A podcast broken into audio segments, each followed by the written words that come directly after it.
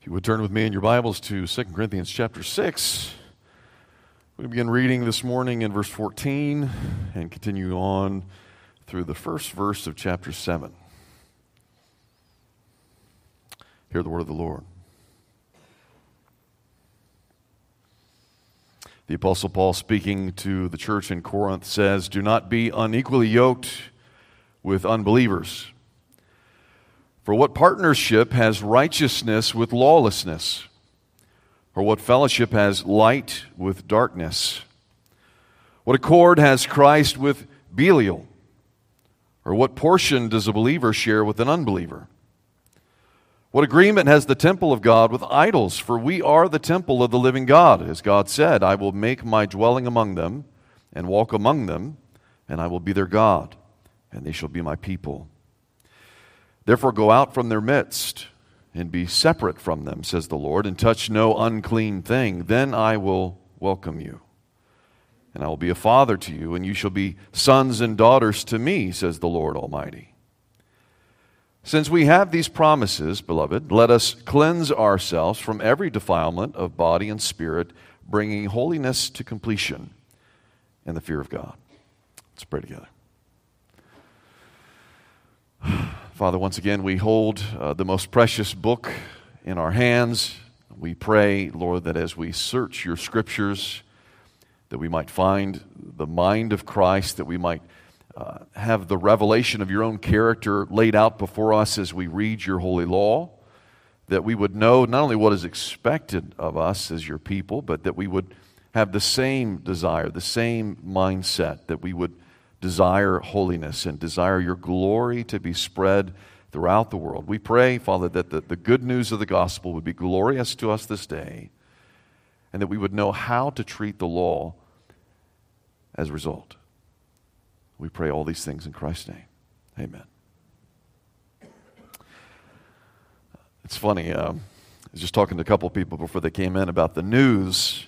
And, uh, you know, on any given week, the news can make any of us crazy, angry, sad, bitter, all the above. But let me share something in the news with you. Um, the controversy this week, uh, which I thought was kind of funny a little bit at first, was the, the upcoming Barbie film.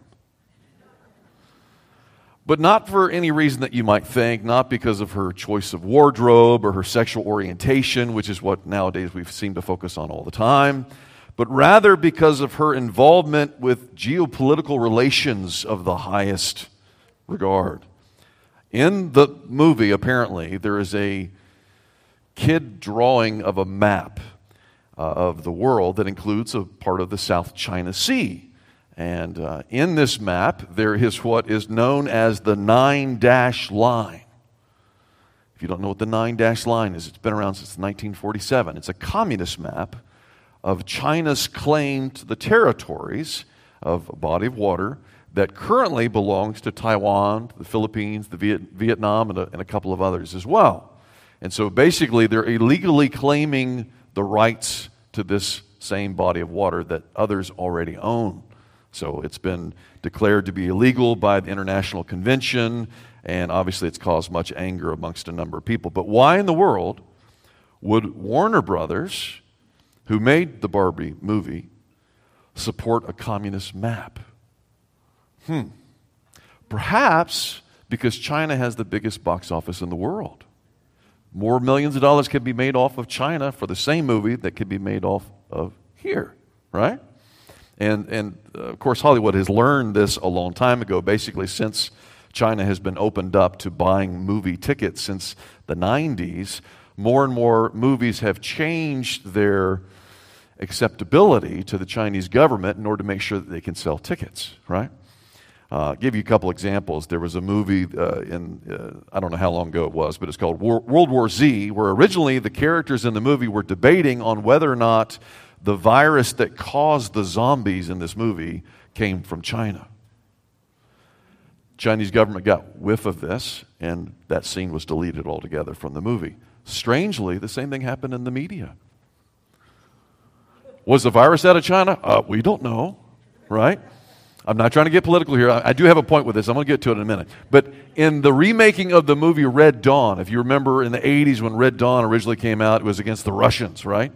Well, the newer version was supposed to be against the Chinese, but when the Chinese heard about it, Hollywood had to pay a million dollars to remove every word related to China, any Chinese flag or anything else. But yet they still had all these Asian looking people that were the enemy. Now it's North Korea as the enemy. See how that changed. Same thing happened uh, similarly. They can't prove it as well, but the newest Top Gun movie originally had some issues with China. Uh, but strangely, in the movie, Tom Cruise and all of his Navy pilot buddies are fighting an unknown enemy. We don't know who they're fighting. It never says who the enemy is because China can't be involved, you see. Everybody knows China is the main enemy of the United States, but we can't say that because now we can't sell tickets to the communist regime. Well, the Barbie movie is a little bit different, though, and I am getting, getting to a point biblically here.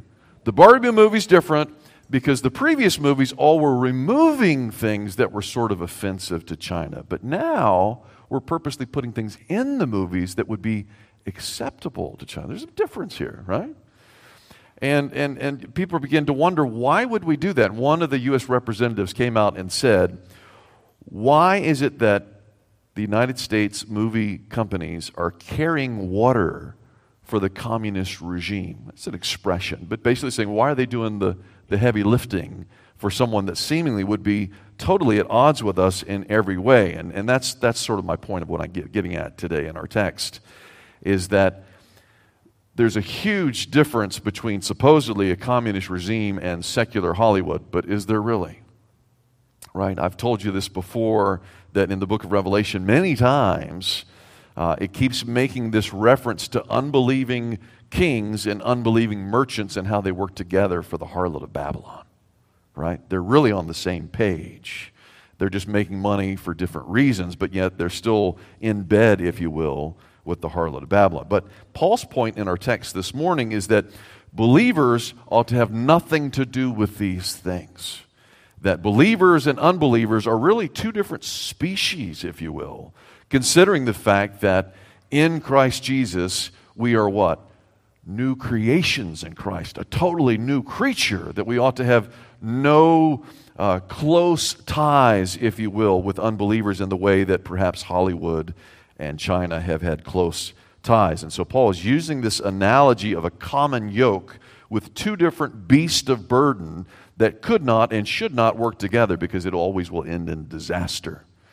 And so, in fact, Paul has Deuteronomy 22, verse 10 in mind when he's mentioning this. It says, You shall not plow with an ox and donkey together. Why? Well, because one's always going to outpower the other. And as a result, it's going to end in not something good. It may be fine to plow with two oxen, it may be fine to plow with two donkeys.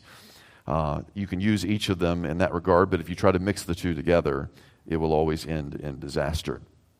Of course, just as Paul explained in his previous letter to the Corinthians, that these beastly examples were not written primarily for beasts, but rather for us who are believers that we would gain some spiritual truth from this that's what he's going on here is that just as these two beasts have nothing in common it should not be used together under the same yoke so we should not be carrying water if you will for the unbeliever we shouldn't be joined intimately with the unbeliever to the point where we're all working together in the same way. If you remember from the very beginning of creation, God is always separating things from each other to maintain His holy will. And uh, early on, we see this very, very clearly. So, in this example, Paul is drawing out for the Corinthians that a believer is entirely different from an unbeliever. And he's going to say this again and again in our text this morning. But Paul is painting for us a very ridiculous picture, if you will, a scene in which the new believer is willingly putting his neck under the yoke of an unbeliever and then carrying out the same labor together to carry out the same purposes. And he's saying, How how ridiculous this is. We should never even consider this as a possibility. Why would we do this? It will only end in disaster. But Paul, again, he's showing the utter foolishness of this because the unbeliever can't even grasp what the believer is wanting to do. Is not on the same page, can't even see the kingdom of God. How could they possibly work together in that regard? So, though this type of union might be a matter of integrity for the believer, it's much worse than that. By joining together intimately with an unbeliever, the person who professes Christ is undermining their own faith. They're undermining any assurance of their own salvation. They're weakening their testimony to the world and likely even endangering their own children and grandchildren who will grow up not knowing the name of the Lord as a result. This is not something to be taken lightly. It's a very serious matter. And so Paul spends a, a good amount of time explaining this to the Corinthians. Of course, Paul is not really saying anything new here. This is not a, a Paul-ism, if you will. Uh, from the very beginning, God had been separating the believer from the unbeliever. We see the dreadful consequence, if you will, when the sons of God see the daughters of men that they're beautiful and they take them home as their wives. What happens? An ungodly breed comes about as a result. If you remember when Abraham wanted to find a daughter for his son Isaac, he went and sent his servant thousands of miles away, seemingly, so that he could find one who was of the same lineage, the same family, that might at least be of the same mindset. Didn't want his son marrying an unbeliever. And then we see that Isaac has two sons, Esau and Jacob. And what does Esau do? He marries two unbelieving Canaanites. And we see the consequence of that just in our devotions in Genesis. If you've been following along as we, uh, the pastors write our devotions, one of them was on um, how Jacob and his family got a little bit too comfortable hanging out with the Canaanites, living in the same town and dealing with the Canaanites. And if you remember, Jacob's daughter Dinah is raped by one of the Canaanite men, one of the chief men. And he uses this rape as an opportunity to try to get better dealings with the Israelites, that they would get into a more close relationship in terms of trade, in terms of giving each other husbands and wives, et cetera, et cetera. And again, we know that that does not end well. Over and over again throughout the Old Testament, we see what happens when the believer joins hands in pledge with the unbeliever, either through an intimate relationship based upon love or some other business relationship where one pledges hands with another and even puts up security for another, and how that also ends in disaster. Time and time again, we're warned against these types of relationships. If you remember in Paul's previous epistle in 1 Corinthians, he gives us the positive side of this same rule, where he basically says that any man or woman, uh, uh, especially if they're widowed, but even their, their, their first spouse, if you will, it says they can marry whomever they want. Again, they're not told that uh, you, know, you have to wait for God to give you the exact person that you're to marry. He said you can marry whomever you want with this one caveat, so long as they're what? In the Lord. That's the positive rule. But here in our text this morning, Paul goes a little bit further, explaining the negative rule, fleshing it out in a number of different ways. You can see why this rule is in place. What is the mind of Christ in this regard? And so he begins to ask a number of rhetorical questions, five of them in number, to continually to show us that the believer and the unbeliever are diametrically opposed in every way. Therefore, they should not be yoked together in any way. Here's the first question. Look in verse 14. Paul says, What partnership has righteousness with lawlessness? Now, let me ask you do cops and criminals normally work together? Matter of perspective for some. But no, not normally. If cops and criminals work together, then there's no really difference between righteousness and lawlessness because they're, they're supposed to be working opposite to one another, right? The criminal wants to break the law, the police officer wants to enforce the law. Should not be the same. Well, in the same manner, the believer and the unbeliever are on the opposite sides of the law. The believer wants to keep God's law, the unbeliever wants to flout it in every possible way. And we see this time and again in Scripture. 1 John chapter 3, verse 4, the apostle tells us the unbelievers practice sin, and therefore they practice lawlessness. The believer, on the other hand, practices righteousness. Why would you put these two together? Same way, Romans 6, verse 19. Paul says the believers are slaves to righteousness, whereas the unbeliever is what? A slave to lawlessness. Slaves of two different masters. How could you possibly put these things together? It doesn't make sense. They, they live by two different rules of life. Oh, but someone might say to me, and they have said to me, I know some pretty moral unbelievers. that have done much good in the world. They don't seem to be lawless people at all. Well, that depends on what law you're referring to. If you're referring to the laws of the land, I might agree with you. There, there are plenty of moral unbelievers that will try to keep the laws. I mean, they're not always going 80 miles an hour in a 30 mile per hour speed zone, right? They're not always purposely breaking every law that there is. But when it, it comes to God's law, what's the most important law? What's the greatest commandment? Love God with all your heart. Does the unbeliever do that? No. As a result, what are they called? Lawless. Rebels to the kingdom of God. You have one person who is seeking righteousness, seeking God's kingdom first and his righteousness. The unbeliever is seeking a different kingdom and lawlessness. That's how God sees it. Doesn't matter how you see it, it's how God sees it. And ultimately, why, why is he giving this, this revelation anyway? So we can understand the heart of God, so that we can live in light of God's will, not so we can do what we want, right? That's the whole reason why he gives us this. If he, if he just wants us to do what we want, there's no point in giving us this at all. Just go and live how you want. Here's the second question Paul asks in verse 14 What fellowship has light with darkness? As you know, there's nothing more incompatible than light and darkness. Where you have the one, you cannot have the other, right? If you have light, you can't have darkness. It, it immediately expels the darkness. Why would these two possibly want to join together. The scripture says the unbelievers hate the light. They fear the light. Why? Because their evil deeds will be exposed. They don't want to come into the light. The believer, on the other hand, loves the light, feels freedom in the light, wants to get farther and farther into the light. It's, it's not matter of it's not a matter merely of a, a, an early bird and a late night owl getting together, right? Some of us like the morning hours better than the evening hours. I get that.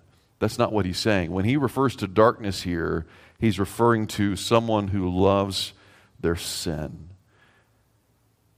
And when it comes to light, someone who loves holiness, who, who loves the knowledge of God, who loves the law of God, those things cannot work together.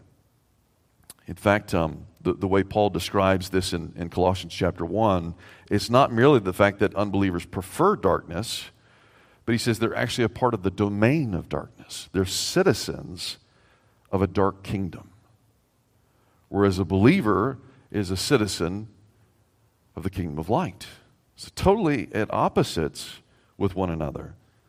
And, and therefore, if they're in different kingdoms, what does that imply? That means they follow a different king, right? And that's exactly where he's going in the next verse, verse 15. He says, What accord has Christ with Belial? Now, who in the world is Belial?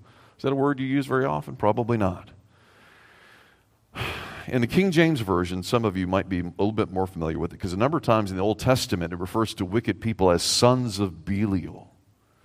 Uh, most other English translations today will instead re- translate that same phrase as worthless sons or sons of worthlessness because the word Belial can, can either be translated as a proper name or it can be translated as an adjective or a noun in that sense of, of this, this is a worthless person. That's ultimately what it means. Belial is, though, another word for Satan. It's another word for the devil.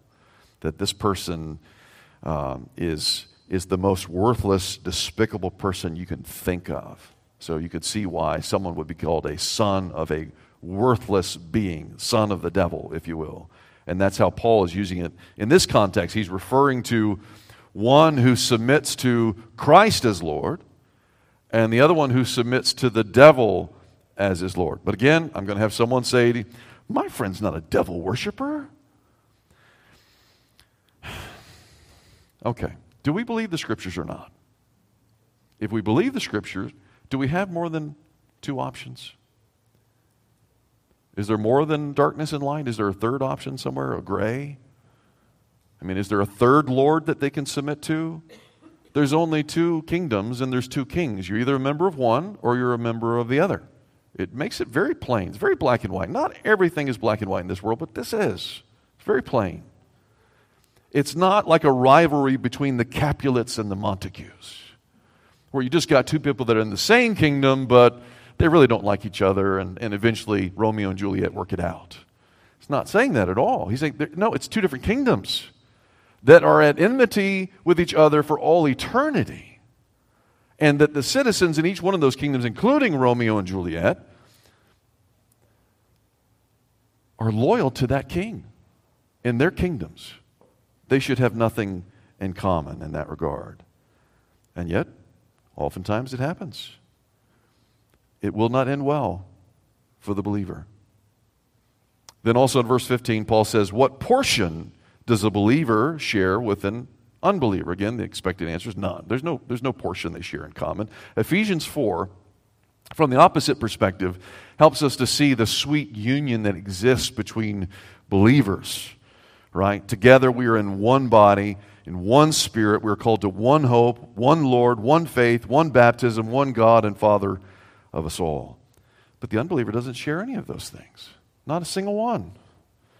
And, and the reason for that is because they have no portion in God's covenant, no share, no inheritance like we do. But, but it's interesting when the Apostle Peter is describing the relationship between a Christian husband and a Christian wife, he gives this extra reason why the Christian husband ought to be patient with his wife. He says, Because they are heirs together with you of the grace of life. You share the same portion, you share the same inheritance. It ought to motivate Christian husbands even more to love their wives, knowing that they not only share the same destination, but they share the same worldview. Everything about it. They're on the same team. You're under the same yoke. Be patient with each other because you're both working together. You're going in the same direction.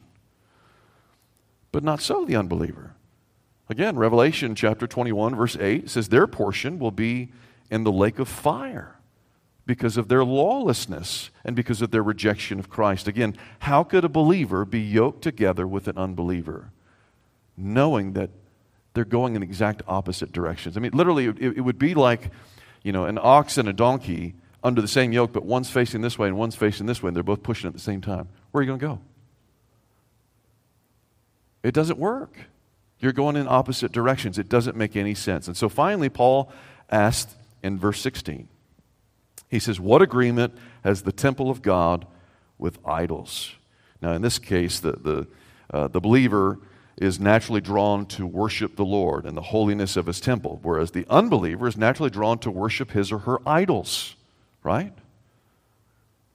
There are many idols. It doesn't have to be that stone statue that they're bowing down to, but there are many idols of the heart. They want to worship their idols, they do not want to worship God.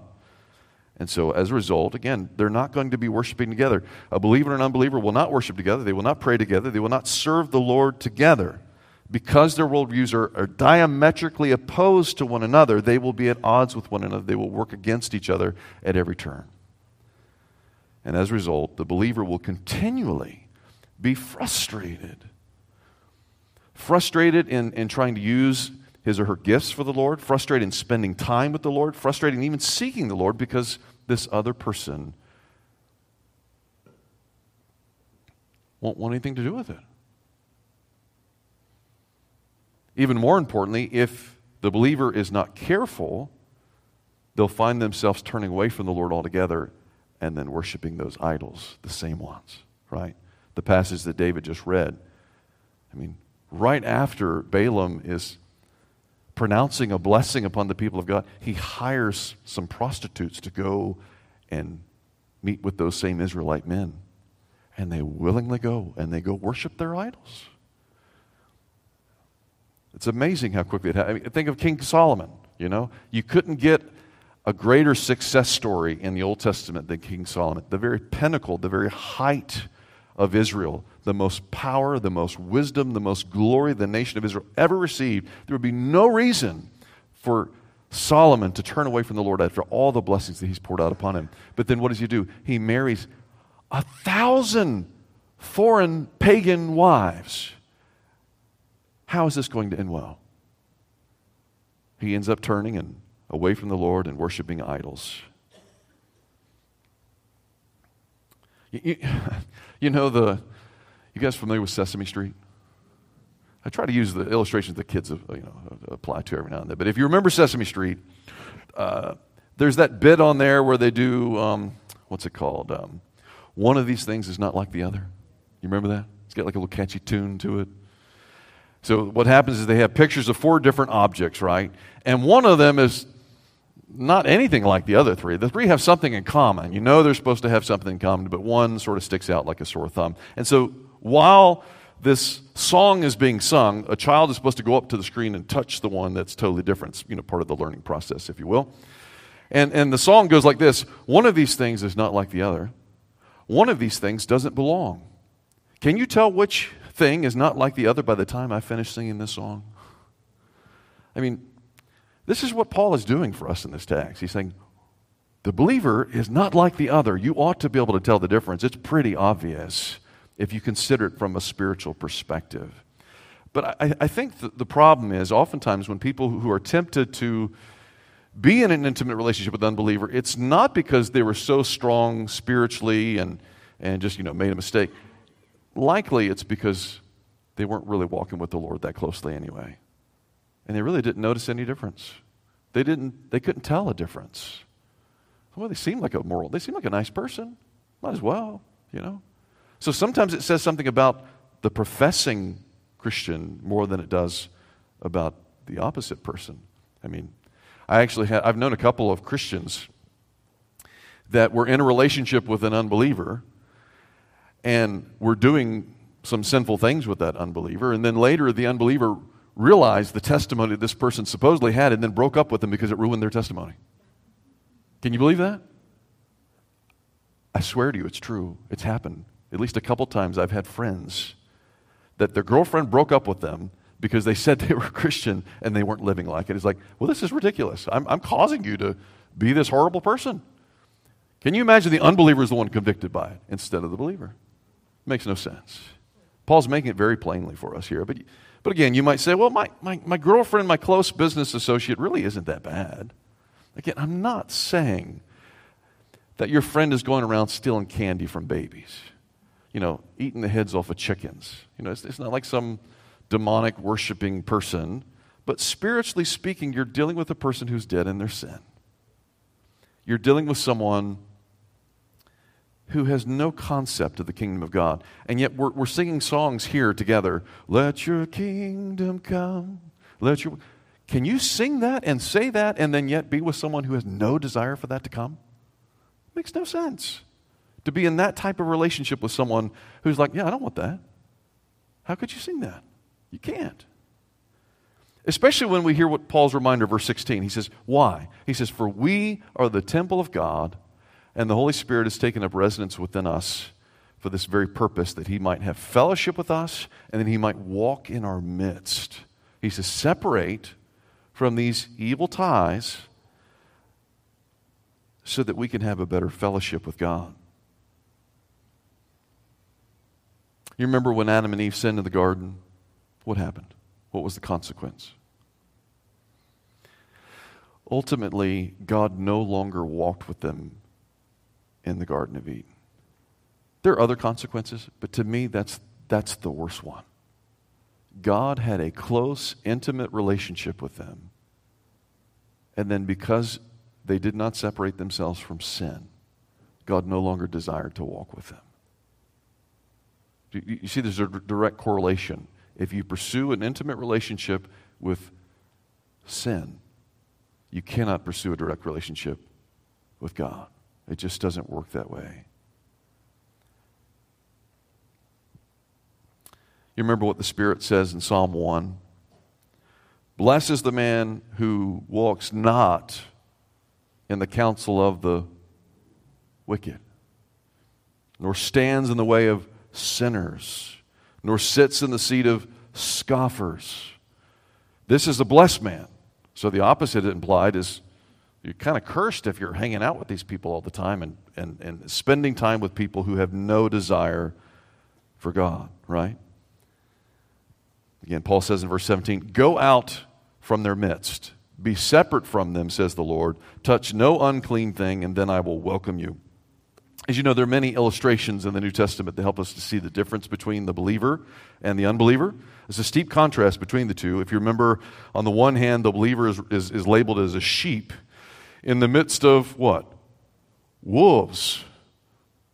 A sheep in the midst of goats. Or how about wheat in the midst of weeds or chaff? Or even as shining stars in the midst of a crooked and perverse generation? Diametrically opposed illustrations each time. Now, of course, there, there's going to come a time at the end of the age when the Lord separates the sheep from the goats, right? There's going to come a time when the Lord separates the wheat from the chaff in a permanent way. They'll, they'll not even be in the same kingdom, right? Totally different places. In the meantime, we're still surrounded by unbelievers, right? So, what does that mean? Well, in the first epistle that Paul wrote in, in Corinthians chapter 5, Paul had explained what he meant when he said for the believer not to associate with sexually immoral people. He says, not at all meaning the sexually immoral of this world, or the greedy, or the swindler, or the idolater. He says, since then we would have to go out of the world altogether. But rather, he says, not to call such a person a brother. In other words, not to be in that intimate relationship with them as you would be with your own brother.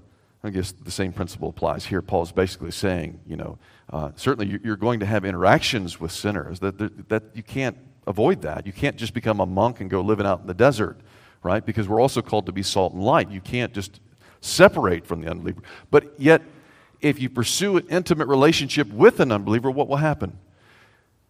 You lose your saltiness, you lose your light, you become ineffective as a Christian. You have no testimony to give to the world, and more importantly, God will not walk with you. Is that what you want? You'd rather walk with sin than to walk with the Lord? If you remember Samson, why did he lose the Spirit of God, the power of God? Ultimately, it's because he kept pursuing relationships with unbelieving women who kept challenging his relationship with the Lord. And eventually, the Spirit left him. We see very clearly that these women were ones who hated righteousness, loved darkness, worshiped idols, were daughters of Belial. You may not see that as clearly today because you don't see the same type of idol worship, but it's the same concept.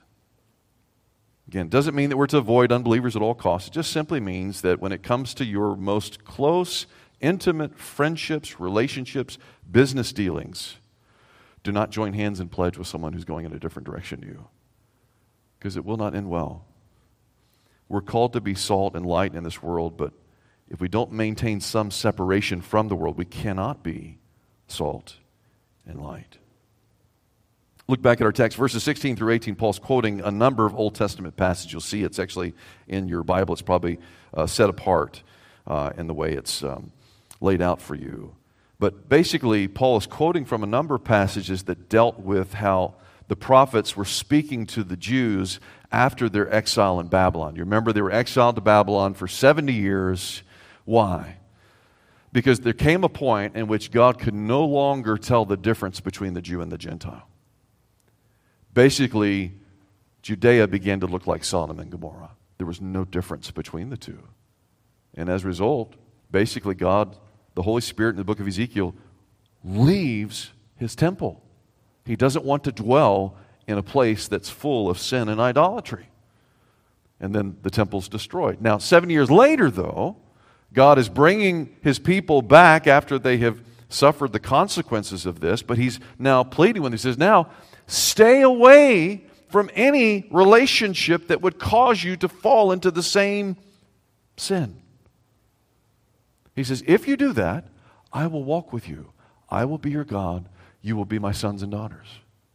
But if you do not do that, what do you think is going to happen? The same result. And, and we see this again and again. I, you know, I've, I've, I've, told you many times. I just, I just can't get enough of saying it, I guess. But, you know, that both Ezra and Nehemiah are dealing with people who've come back from the exile, and what do they do? Immediately they start forming relationships, close, intimate relationships with unbelievers. And as a result, poor Ezra, he pulls out his hair. He just can't, he can't deal with it. He's like, why? Why? Would, you're so stupid. But like I said, I, I like Nehemiah's approach better. He goes and pulls out their hair. You're so stupid. How could you do this? Did you not see what happened? Do you not know the consequence? It's going to happen again. And yet, they did it again. Finally, in verse 1 of chapter 7 of our text, the Apostle Paul is saying the same thing to Corinthians. He says, Since we have these promises, the promises that God will be a God to us, that we would be called his sons and daughters, that he would walk amongst us, since we have these promises, let us cleanse ourselves from every defilement of body and spirit, bringing holiness to completion in the fear of the Lord. Why? For the Lord not only declares us to be righteous when we profess faith in Christ, but then He puts a spirit in us so that we can become righteous. His desire is that we would grow in righteousness and holiness, not just to say we're righteous, but that we might grow in these ways. How can we grow in these ways that the people that we're closest to have no desire for those things? What do you think is going to happen? It's going to lead us astray. If you mingle that closely with the world, it will greatly diminish any opportunity for fellowship with God and any opportunity to be an effective ambassador for Christ in this culture. And what does that mean for us today? Well, it means this. If, if you're currently single today, you should not be looking to date an unbeliever ever. Can I say that again? If you're a single person, don't even look to date an unbeliever. What do you think is going to happen? your heart is going to grow cold toward God again and again. How many times, though, have I seen this happen? How many times have I seen parents just say, whatever? No. Now, again, if the child is not walking with God, I get why they're doing it. But you know what's going to happen. It, it, it, it leads to disaster. Now, for those of you who have already married an unbeliever, I, I do, I extend my sympathy and my mercy to you because I, I, I know it's extremely difficult to be married to someone who doesn't know the Lord, who doesn't love the Lord, and doesn't share your joy for the Lord. It can be quite impossible. But Paul's very clear in that position that you're not to divorce your spouse. God hates divorce, He really does. It's a bad testimony to your spouse. It's also can be even more detrimental to your children. Nevertheless, it will be a continual struggle. All the days of your life, it will be a continual struggle. I, I, the hardest time I think I've ever had as a pastor is trying to encourage uh, sometimes an unbelieving uh, excuse me, uh, encourage a believing wife who's married to an unbelieving husband. Because oftentimes they just want to get out. They just want to get out of that relationship. And I understand why. I really do. I, I get it. it. It's so hard. But again, that's not the will of the Lord. God, more than anything, He wants you to grow in your faith. He wants you to have a good testimony. He wants to walk with you. That's what He wants. And sometimes we, we live with the consequences of our own decisions. But, but what, about, what about business relationships? You know, many of you likely have or currently are working for an unbelieving boss, an unbelieving company that's very antagonistic to your faith. Uh, again, I'm not saying go quit your job immediately, although I'm sure you want to.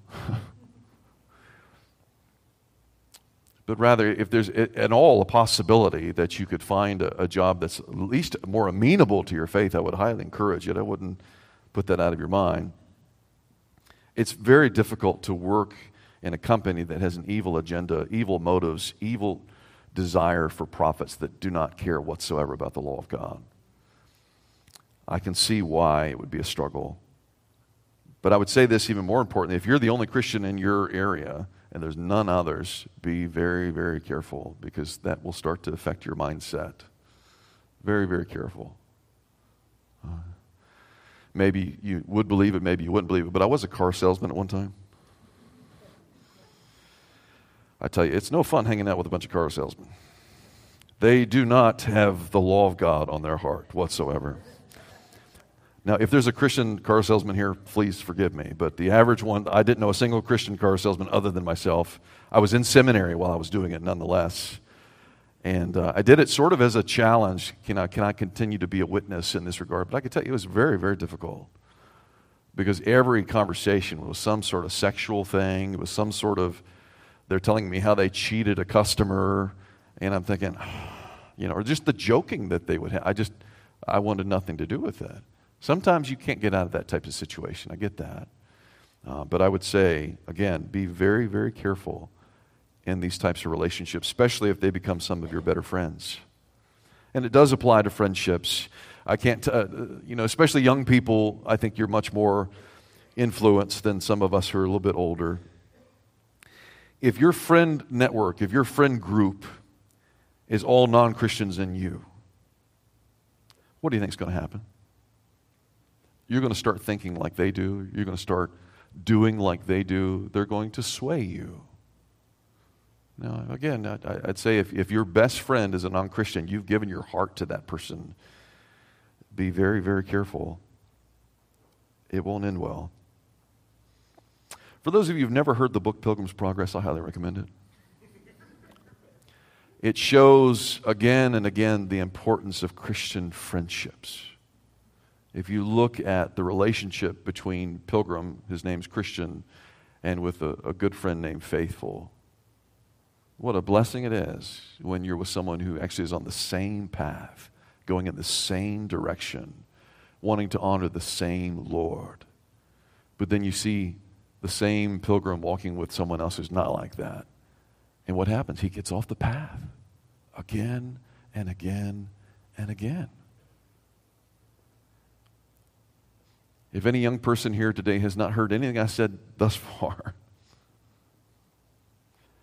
your friendships can either assist you on your way to heaven or can lead you on a direct course to hell. I'm not exaggerating. Be very careful with the relationships that you make. What about church going people? They're safe. Not every person who goes to church is walking with God. Have you guys figured that out yet? It's never a good thing when a Christian who's really walking with the Lord is hanging out with a lukewarm Christian who is stronger in personality than they are. And it does happen. In fact, Paul is saying in this text, um, in this epistle of the Corinthians, that if you find someone who's like that is leading others astray, kick them out of the church because they have such a horrible effect upon the whole body. It, it really is like a, a poison to the church. But be very careful with the, the friendships that you make. Uh, just yesterday, I read in the news, again, I apologize for those who really get over the news here lately. In the news, I read about the Anglican Church Archbishop of York. I think his name is Cottrell.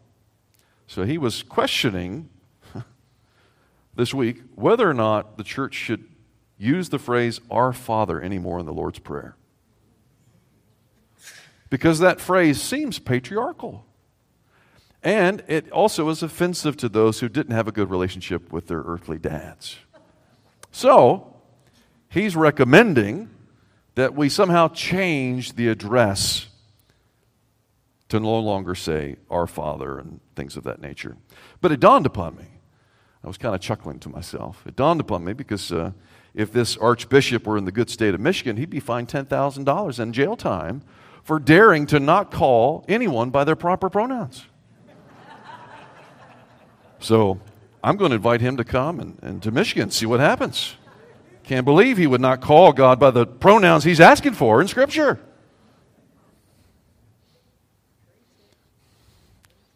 Think of it this way the whole country of England, many other European countries today, the churches that once were full are almost empty. If you've never been to Europe and you've seen these awesome, beautiful buildings that are completely vacant, it breaks your heart. At one time, these places were well known for the preaching of the gospel of Christ. And now I don't know what they're preaching. Anyone who's involved in a church like Cottrell's, they need to get out immediately. If you're here and you're visiting this week and you're in a church that's like that, it's a sinking ship, it will take you down with it. Get out. Get out now. I was part of the PCUSA. As soon as I realized there was no way that I was ever going to make any impact in changing that denomination, I was like, I'm getting out. It ain't taking me down. I'm going somewhere else. It's the same way with your Christian friendships. It's the same way with your particular churches, same way with the denomination. If you're in a denomination that's going down, get out because it's going to take you with it. I can tell you that many churches that once had the candlestick of Christ, now the Lord has written over it Ichabod. Remember that name? It means the glory of the Lord has departed from here because they no longer walk with God. They formed intimate relationships with the world and with sinners and have not formed an intimate relationship with Christ. It doesn't just happen to churches, it happens to people who profess the name of Christ on a weekly basis. There's a reason why we have the parable of the sower. Many start out well, seemingly, and then they get choked by the world. Be very careful where you stand. Do not be unequally yoked with an unbeliever. He who has ears to hear, let him hear. Let's pray together.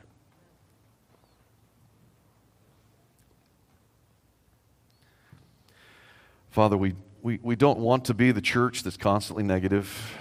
We know this is a negative command that we've been given this day. We pray that you would help us to not only preach it faithfully, but heed it faithfully as well. We pray as well, Lord, that we would also know that the, the positive side of these things is that ultimately you want to be with us, that you love us with an everlasting love, that you desire to walk with us on a daily basis, that you want nothing more than to share in that intimate relationship with us. Lord, we know that's what you desire. You're not trying to keep anything good from us. That's the devil's lie. You only want to give us good and blessing that we might enjoy that every day of our life. We pray, Father, you would give us the wisdom to see that. And you would help us to turn away from all aspects of foolishness, all aspects of darkness, all aspects of sin. Lord, fill our hearts with the hatred of sin as you hate it. and Fill our hearts with the love for righteousness as you love it. We pray all these things in Christ's name.